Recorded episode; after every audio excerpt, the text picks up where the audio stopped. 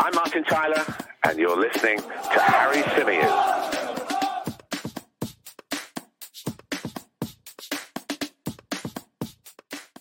Hey everybody, how's it going? Welcome back along to the Chronicles of a Gooner, the Arsenal podcast, part of the 90 Min Football Network. As ever, I'm your host, Harry Symeou, and on this edition of the show, we're going to be looking ahead to Arsenal's trip to Lisbon, where they will face Sporting Club de Portugal in the UEFA Europa League. It's the first leg of our clash, and we're hoping, obviously, to come back to London uh, with a positive result and uh, and seal progression through to the next round. I know the kind of Europa League has taken a little bit of a back seat of late when it comes to Arsenal fans and and their kind of aspirations and hopes and ambitions for this season.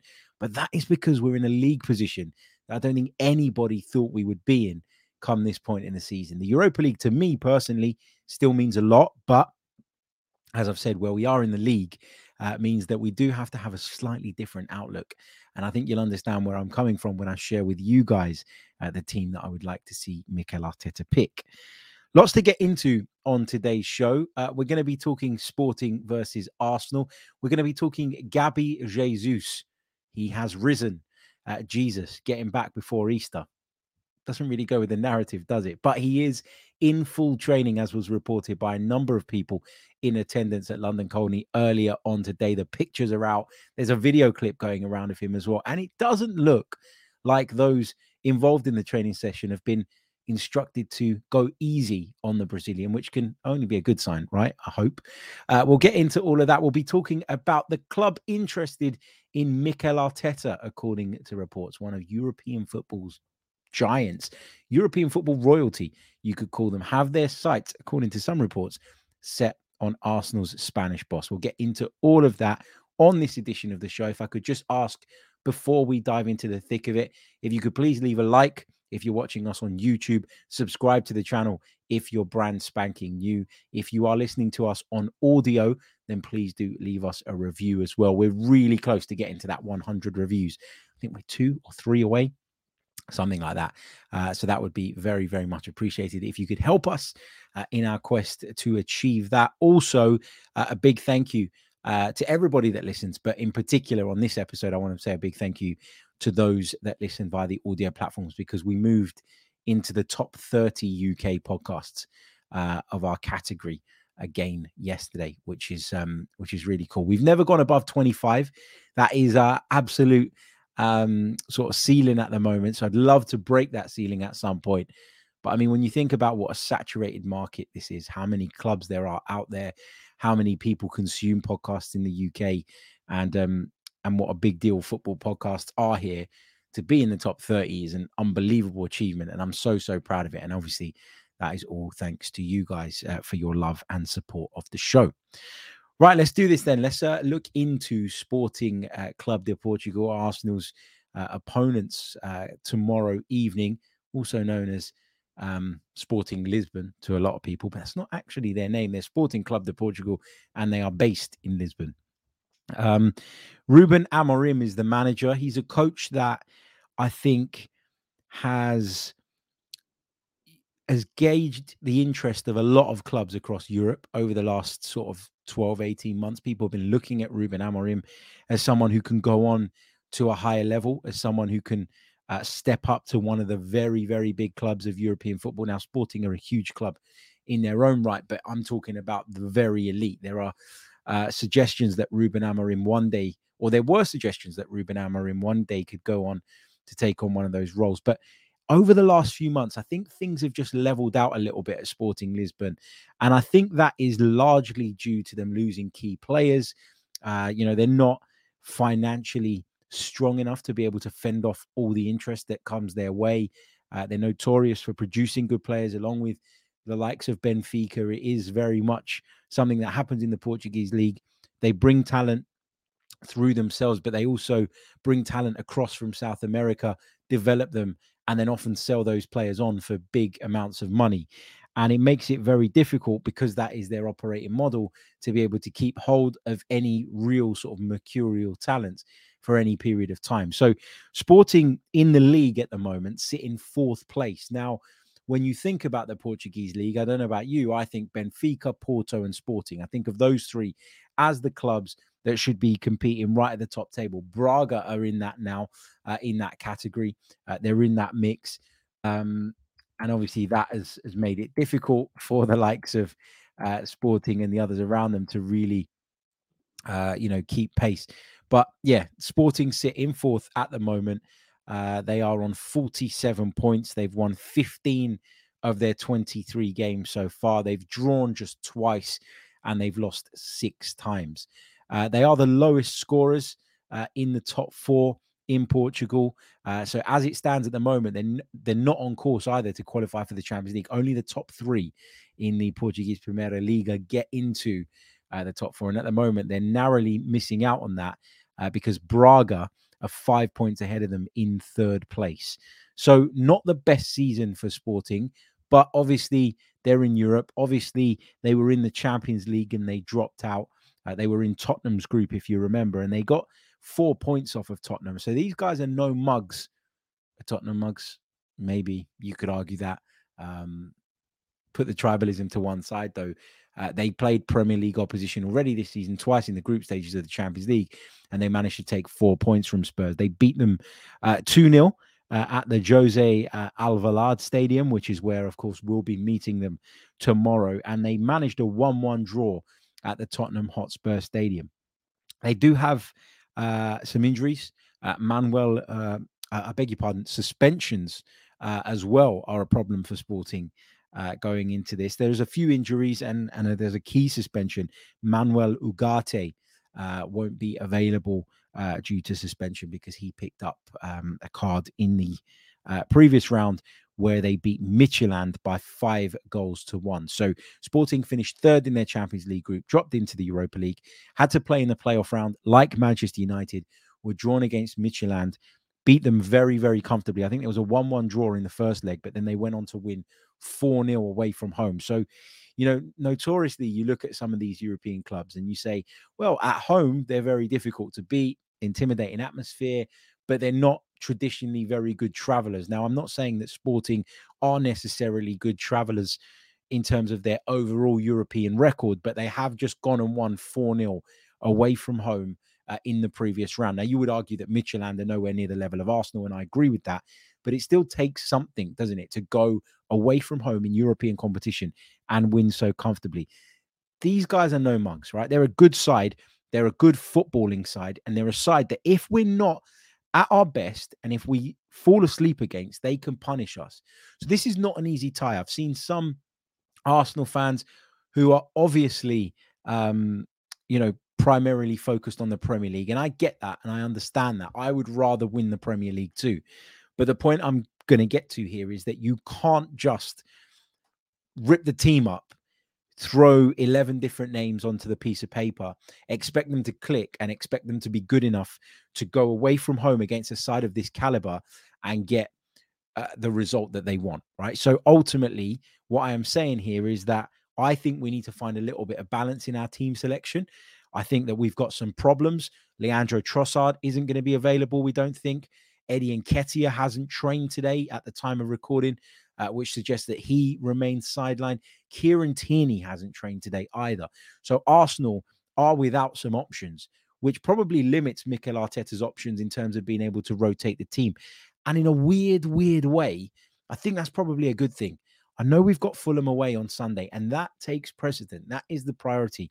But if you want to win the Europa League, if you want to stay in this competition, and if you want to maintain the momentum that Mikel Arteta is so big on, then you cannot just go, yep, throw in all the reserves here. Because the Jose Alvalade is not the place to go and do that. You will get beat. Tottenham went and got beat. You will get found out if you can't if you don't go there um taking the game as seriously as you should. So we'll come on to the team that I would select in a little bit. Um I mentioned obviously that they're 15 points behind Benfica, who are sitting pretty at the top of the Portuguese Primeira Liga, but very often uh, for clubs, Europe can be a bit of a respite. So, yes, their league form will give you an idea of where they're at this season and what their level is, but it isn't the be all and end all. Look at Chelsea. Look at Chelsea yesterday. They came up against the Dortmund side. They lost the first leg. Chelsea have been in dire straits in terms of their Premier League performances, but they managed to pull out maybe their best performance of the season and a huge result. Europe can sometimes be a positive distraction for the sides that are struggling. And I'm not going to go as far as saying Sporting are struggling. I expect Sporting at minimum to be in the top three uh, normally, and they're just slightly outside of that, but they are not in a position that is irretrievable at this stage. So let's see. Um, players to watch as far as Sporting are concerned. Um, Pedro Gonçalves, uh, the left winger, 16 goals and eight assists across all competitions this season. So that's 24 direct goal contributions. That's a pretty impressive return. Paulinho, the centre forward, he's got 12 goals and nine assists. So he's got 21 direct goal contributions.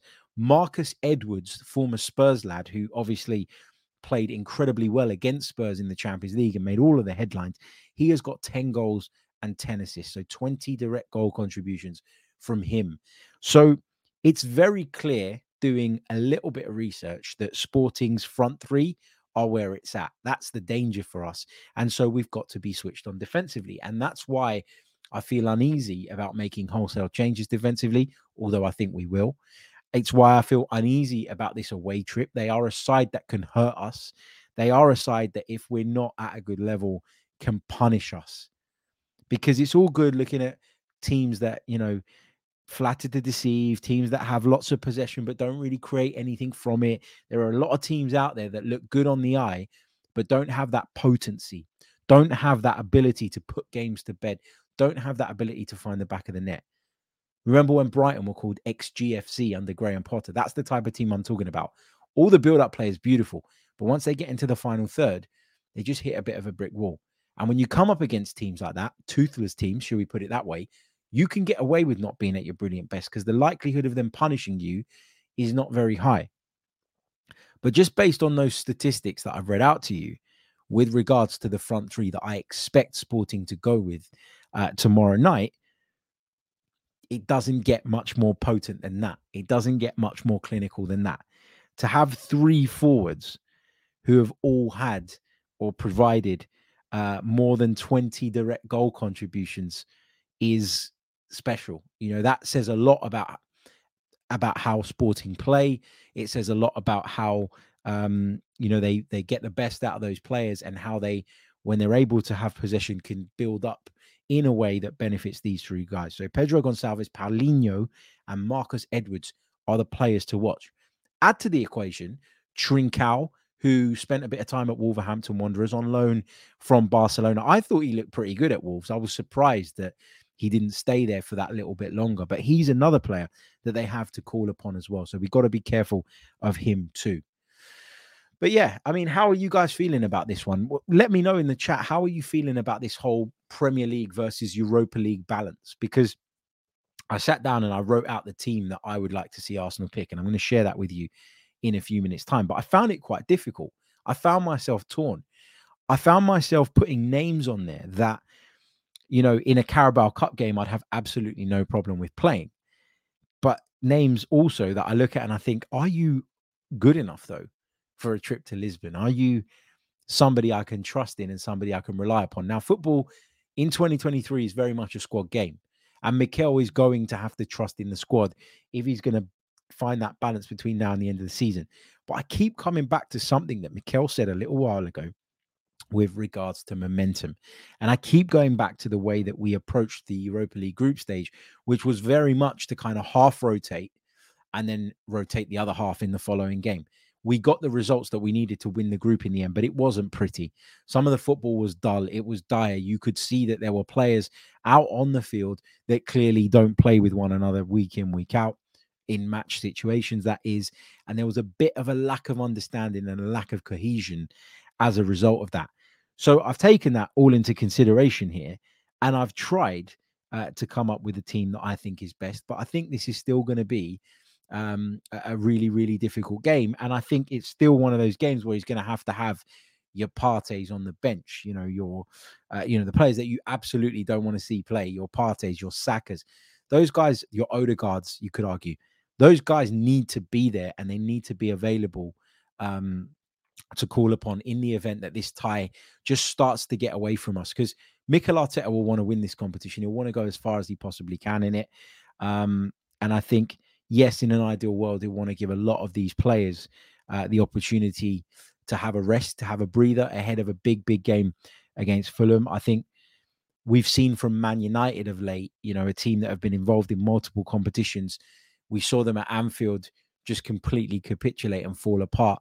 I'm not saying it was solely down to fatigue, but I think there was an element of that certainly in the way that that game developed and the way it ultimately finished. So I've looked at that and I now feel even more strongly about the fact that we just can't go to Fulham not at 100%. Fulham are flying in the Premier League. They're in an excellent run of form. Uh, Brentford game the other night aside, look at where they are, look at how they're performing, um, look at the problems that they cause teams. You can't go there and be under par. You have to be absolutely at it. So, yeah, um, this is the team that I've gone with, and I'll come over to the comments in just a second and get some of your thoughts uh, on this as well. But I've thought long and hard about this, and, and this is the team that I want to see uh, Mikel Arteta name. So I would go with Matt Turner in goal. Uh, I think Matt Turner has looked fine when he's played for Arsenal this season. I think clearly he's not as comfortable with the ball at his feet and doesn't distribute as well as Aaron Ramsdale does. Um, but at the same time, uh, I think he's made some excellent saves when given the opportunity, and I think he deserves to play.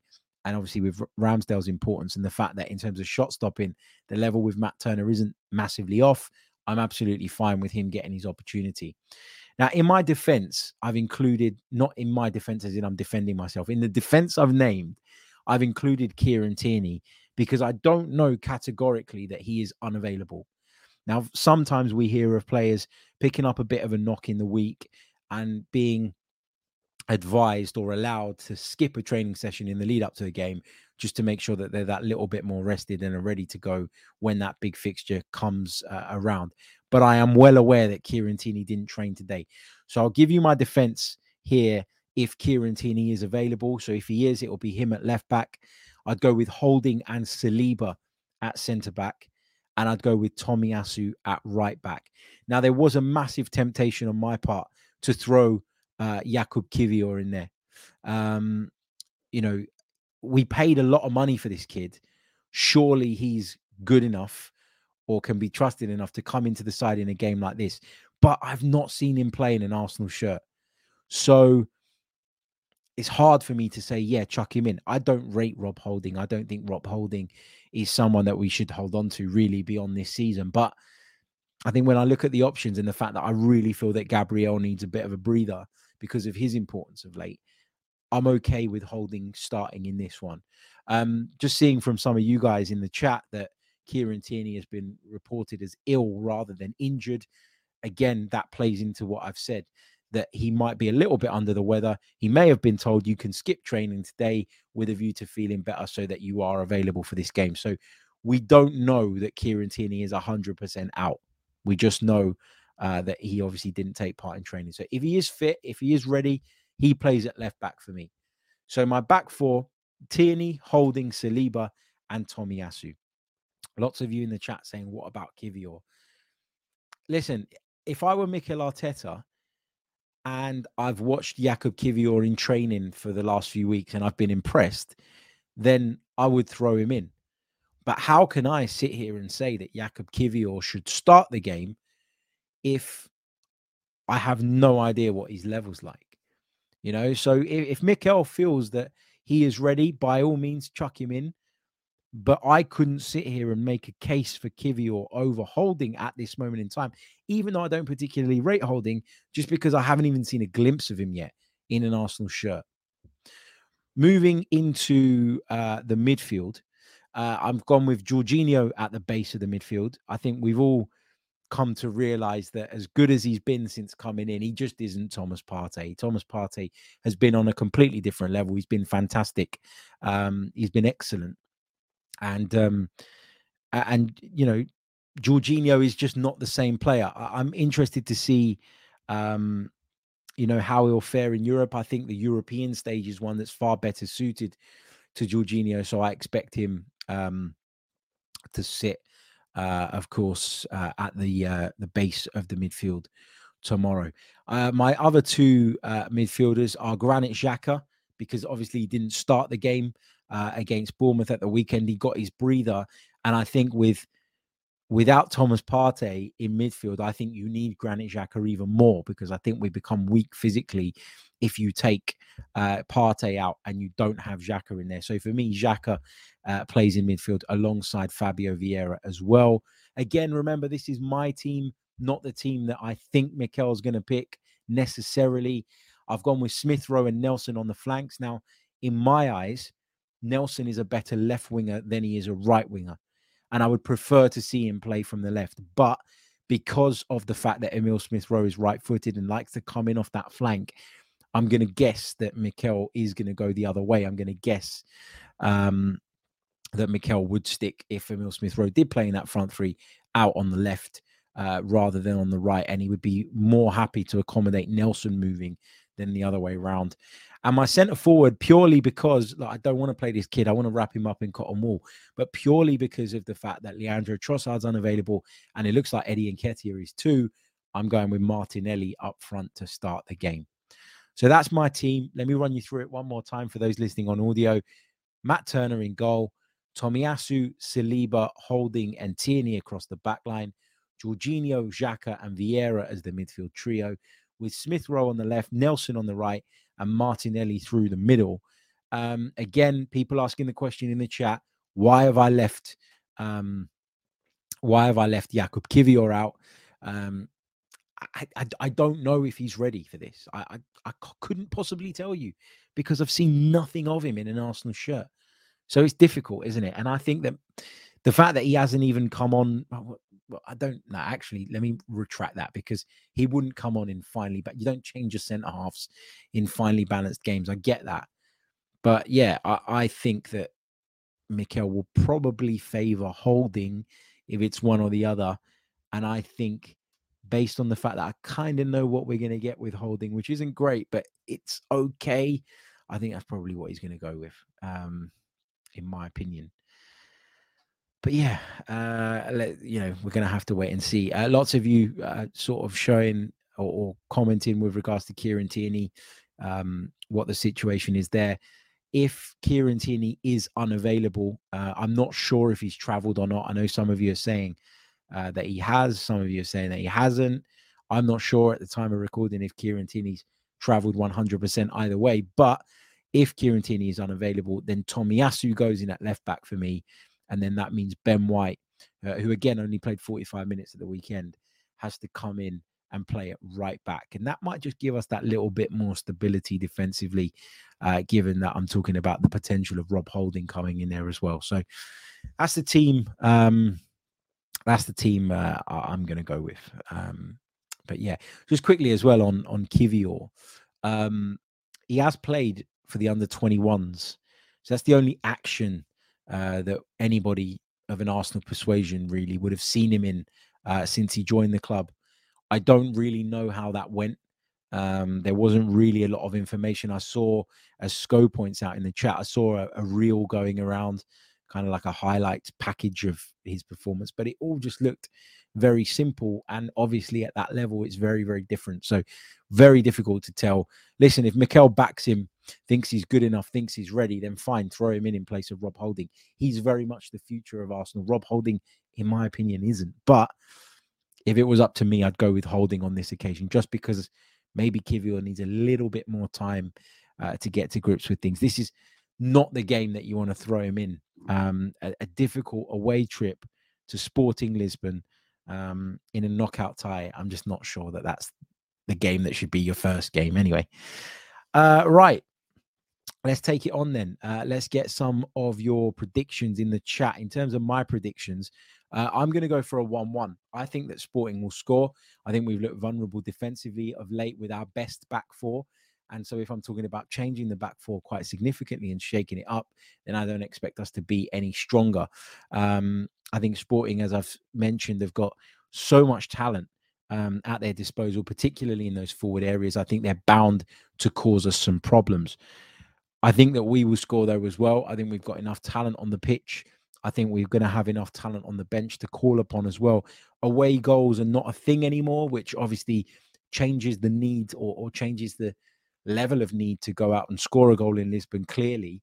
But um, yeah, I, I still fancy our chances of hitting the back of the net. I think whilst we've dropped off a little bit defensively of late, we've seemed to have found our mojo again in the attacking sense. And could there be a place in the squad for Gabriel Jesus? I mean, what a move, uh, or, or what what a boost that would be. Now, I have said for a while that I think he's much closer than Arsenal are letting on, and the fact that he was in full training today suggests that. But is he close enough to be under consideration for a place on the bench? I, I don't think so. Um, I don't think so.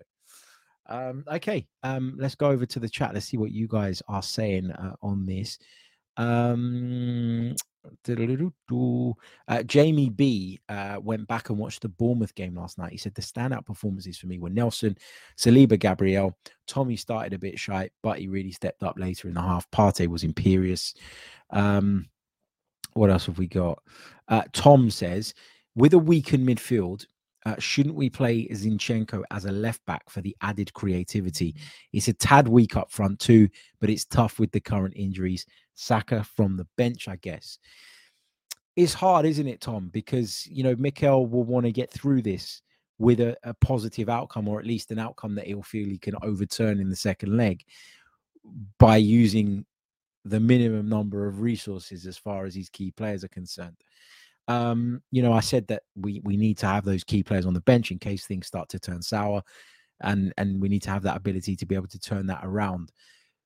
Would I? Uh, Zinchenko's another one though who's had injury problems this season, and I don't think I would risk him if I really don't have to. Um, I agree with you though that there is a lack of creativity. I think there just is anyway. Uh, when we're without Martin Odegaard, if I'm being honest with you, and I think Fabio Vieira needs to step up a little bit more in that sense. And I kind of hoped he'd do that against Bournemouth. I thought he was okay against Bournemouth, but it didn't really hit the heights I'd have I hoped. We will be a little bit more functional with a team like the one I've spoken about than we would be normally. Um, we'll be less creative, clearly, but we'll just have to slightly adapt the way we play. And I know that no manager really wants that. They want their philosophy and ideology to be carried out every time their team go out on the pitch. But you know, you you just want to get through um, you just want to get through the game with a result that keeps you in the tie or puts you in a position uh, from which you're confident you can go through in the second leg. Uh, Christopher uh, says 3 0 Arsenal. As a sporting fan, uh, without our best midfielder due to suspension, we haven't got a good backup. Fair enough. Um, it's interesting because you're not the first sporting fan I've spoken to today. I've spoken to another friend of mine um, who said a similar thing that sporting are not what they what they seemed like they were becoming at the start of the season that they uh, threatened to be uh, as the campaign went on and so arsenal should be okay but obviously when you think about the number of changes i expect arsenal to make it does mean that we're going to be a bit disjointed and it does mean that we're going to be below our usual level uh, Nachi Sharma says, What are you on about, Harry? He used to play Serie A and started at the World Cup. If not now, when does Kiwior start? Go back to when Erik Ten Hag signed Casemiro for Manchester United. He brought him into the club. Casemiro, Brazilian international, multiple Champions League winner, uh, La Liga winner with the biggest, greatest football club on the planet. But when he first came in, it took him a bit of time to adapt. And it took time for Erik Ten Hag to go, yes, I now trust you to play in my system and in my team. And I remember at the time, lots of us were sitting back going, why on earth have Man United just spent 60 odd million on Casemiro? Was this actually Erik Ten Hag signing? Because he doesn't seem to want to use him. Just because you've played at a high level before, it doesn't mean that you slot into a team instantly. And that was an example of someone needing a bit of time to adapt, who's a seasoned pro, who's done it all and is at a much further stage in his career. Jakub Kiwior is still a very young defender who's played in a very different league. And I just don't think that the time to throw Jakub Kiwior in is away from home against Sporting in a knockout tie. Now, if Mikel Arteta feels otherwise, I'll also trust that because he sees him on the training ground day in, day out. His people would have carried out extensive research on the player before they went to Spezia and signed him. But for me, it's very difficult to say, yeah, go on, throw Jakub Kiwior in now without seeing um, without seeing him even for a few minutes in an Arsenal shirt to kind of gauge an understanding of what he's like. I mean, who does he play alongside? He's left footed, isn't he? So he probably wouldn't fit with Gabriel. So if Arteta goes with Gabriel, then that kind of makes it difficult to put Kiwior in. So it kind of has to be with Saliba or nothing. But will Saliba even play? We just don't know, mate. It's very, very difficult. Um, very, very difficult to predict. Uh, what else have we got? Uh, um, always very happy in in our chat box is uh, is old Des. He says, "I feel sorry for the real fans traveling to Lisbon and seeing that starting eleven you've put out, Harry. As to be honest, that's taking the piss. I don't think there's a single Arsenal fan that booked their trip to Lisbon thinking that Mikel Arteta was going to pick his strongest possible 11 because of where we are in the Premier League. People know that. People who are willing to travel to Lisbon, and as you put it, are real fans, will understand that the chances of Mikel naming the strongest 11 at his disposal are very small. So I don't think they see it like that. And I don't understand why you see it like that because I'm pretty sure you're not going.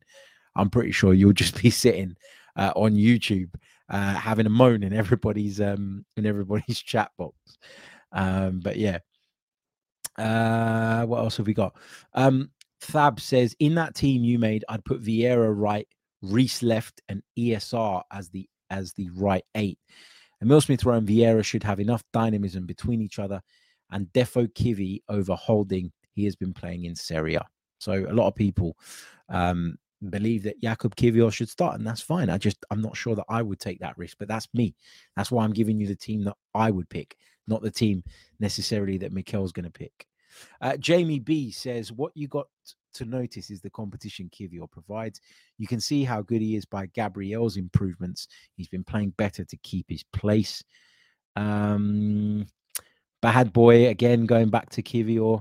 Um, so Mickey Mouse European football is the best place for him to play. Harry, uh, it's, it's, whatever. Um, let's see what you got. Uh, uh, Jacob says you rarely uh, see centre backs get subbed off. So when will he start? Maybe he won't start between now and the end of the season. Um, maybe he was one brought in uh, for the future. Maybe he was one that we uh, managed to get at a good price at that point.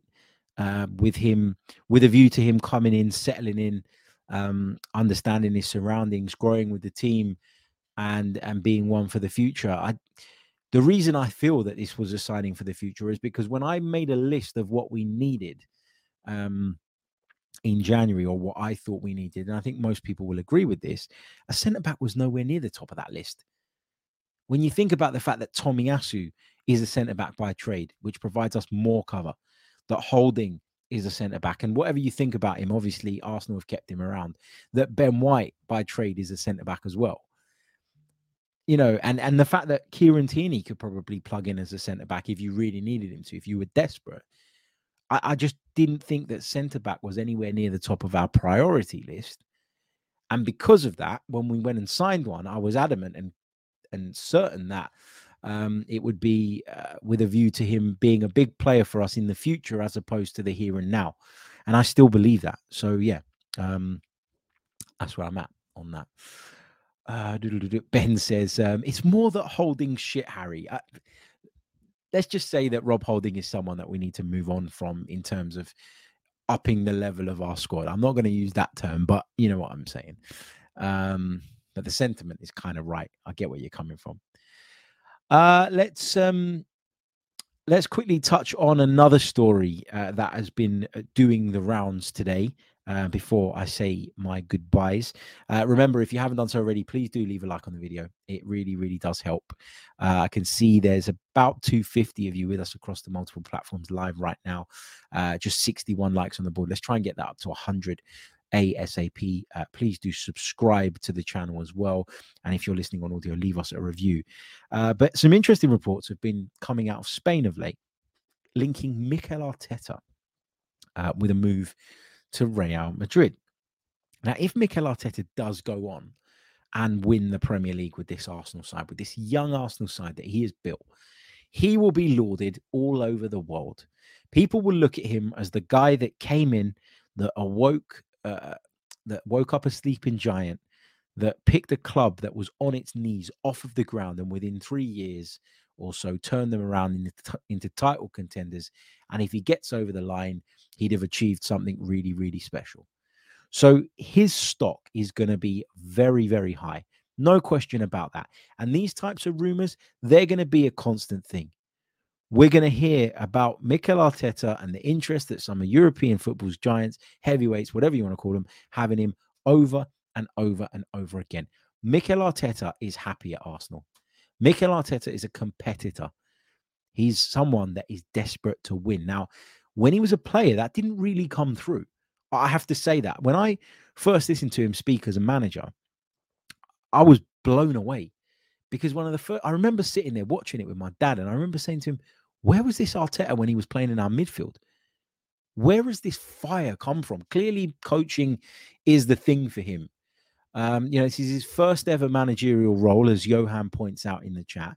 And if he can go on and achieve the unthinkable, whether he wins the Premier League or not, the fact that he's made Arsenal title contenders in that period of time I think stands him in really good stead in terms of how he'll be viewed across the continent.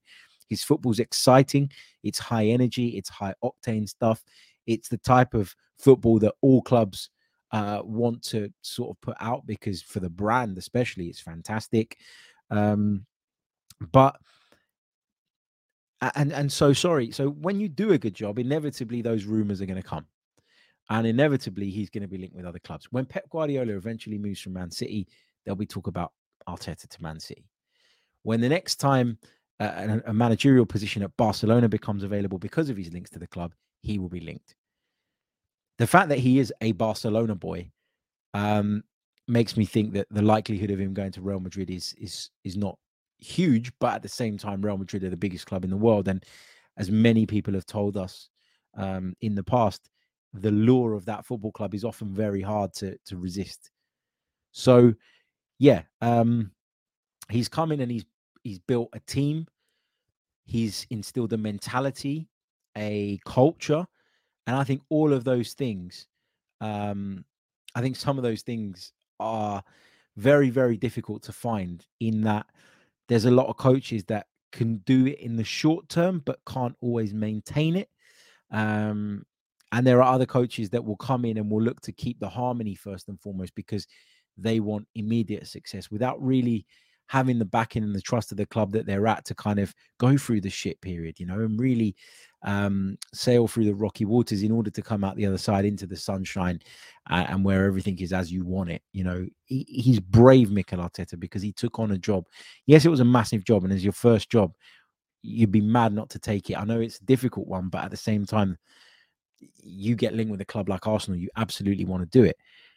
But it hasn't fazed him. You know, he's come in and he's made decisions and he's backed himself, and he is revered now around Europe, and he will be linked to other jobs. But my personal opinion on it is that this is just hot air at the moment. It doesn't mean an awful lot. Mikel Arteta is loved at Arsenal. He loves Arsenal. Um, he's got a lot more that he will want to achieve at Arsenal. And so I'm not concerned in the short to mid term about his future whatsoever. Um, so yeah, that's where I'm at uh, with that one. But it, it, it was always going to come. It's that type of rumor that is an inevitable one that you're going to see at some point. But I wouldn't have any concerns about it at this moment in time. And listen, Carlo Ancelotti's doing an amazing job at Real Madrid. You know, they're probably going to be in the last eight of the Champions League again. Um, so why would why would his job even be on the line? I know they're a little bit uh, behind Barcelona in the league table, but it's not the kind of lead that you could you know that that you could say is impossible to turn around. So Carlo Ancelotti's got credit in the bank at Real Madrid. He's done a fantastic job there. So talk of his replacement, I think, is premature uh, as it is. But yeah, you know, at this moment in time, maybe there will come a point, as Patrick points out in the chat, where the backing of the owners is no longer in line with Mikel Arteta's ambitions as a coach. But at this moment in time, I don't think that's a problem. So we'll see. Um, and Sharon Black says, just shows how blessed we are to have such a fantastic manager. On that note, I am going to leave it there. Um, I did say to you guys that I was going to do a watch along for the Sporting Lisbon game. I might have a problem doing that. I'm really, really sorry. I know a lot of people are going to be annoyed at me saying that, but I might have a work issue uh, that stops me from doing that. If it does stop me from doing that, I'll update you guys all in the morning. Uh, if it does stop me from doing the actual watch along, I will be able to bring you a podcast, uh, a full podcast within 30 minutes of the full time whistle. So uh, we'll be able to do a nice bumper live show there. Maybe we can get some of you guys calling in as well if you'd like to. Um, but yeah, I, I, the watch along might be a problem. Hopefully, it's not. Fingers crossed.